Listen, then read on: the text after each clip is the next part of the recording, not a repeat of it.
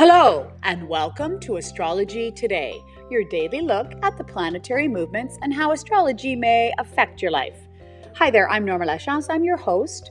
I'm a life coach, a mathematician, and an inspired astrologer, and you've joined me for a look at the daily transit for Thursday, November 28th, 2019.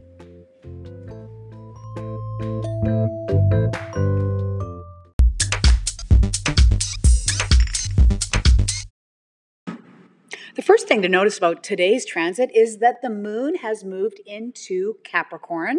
Remember that the moon moves around and hits all of the astrological signs in about a month. It's in every sign for two to three days. So it has just entered Capricorn and it'll be there for the next couple of days. So when a planets change signs, I like to look at what's called the dispositor tree. And that really just shows us where the energies are and how the planets are linked together. So what happens now that the moon has shifted over is a lot of the energy um, of the planets is underneath Saturn. We right now have three planets on the top line there Saturn, Jupiter, and Mars. Now, most of the planetary energies are shifting to Saturn, which could seem, could make a, um, us realize that there's a bit more pressure in terms of boundaries. Uh, limits and authority, there's going to be definitely more energy there.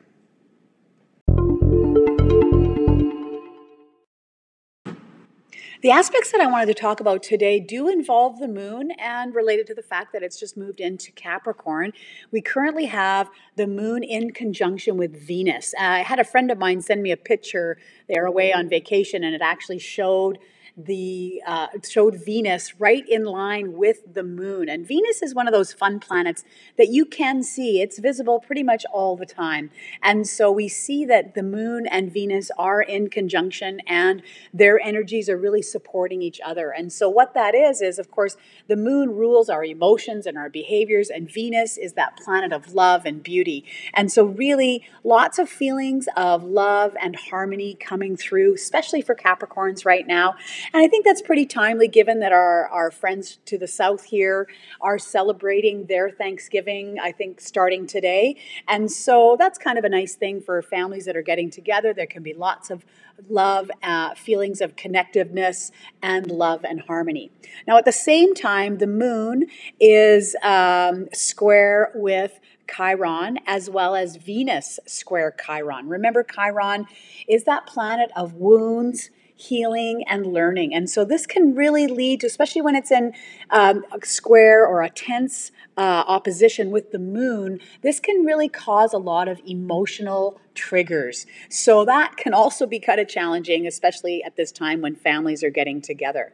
So I guess I just wanted to say as a mental health note to everyone that it's it's to be you know to be wary of these emotional triggers and to know that it's okay to protect yourself. You don't have to be an open book with everyone all the time. That it's okay to put up a little bit of a defense, create some healthy boundaries in order to take care of yourself.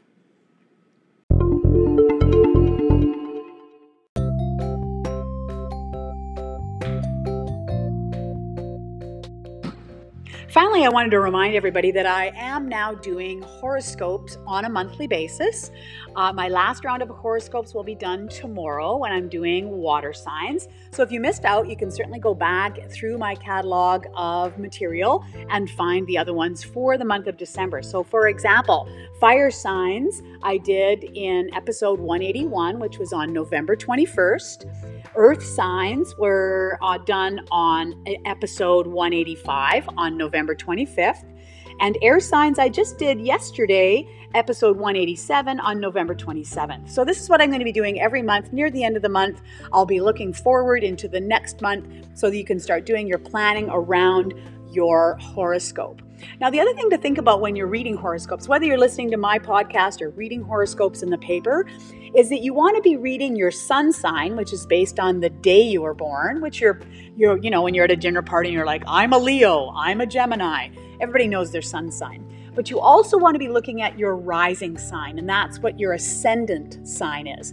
Now, to know what that is, you need to know the time you were born so that we can figure out which sign is coming over the horizon at the moment that you were born. So if you're working with an astrologer, they should be able to cast that uh, natal chart for you and let you know exactly what your ascendant sign is. So you might be, say, a sun sign of Cancer and Pisces rising. That means you need to be looking at both of those horoscopes on a monthly basis because your sun sign is really your identity, what you're striving towards, what you're working towards as a human out here on the planet.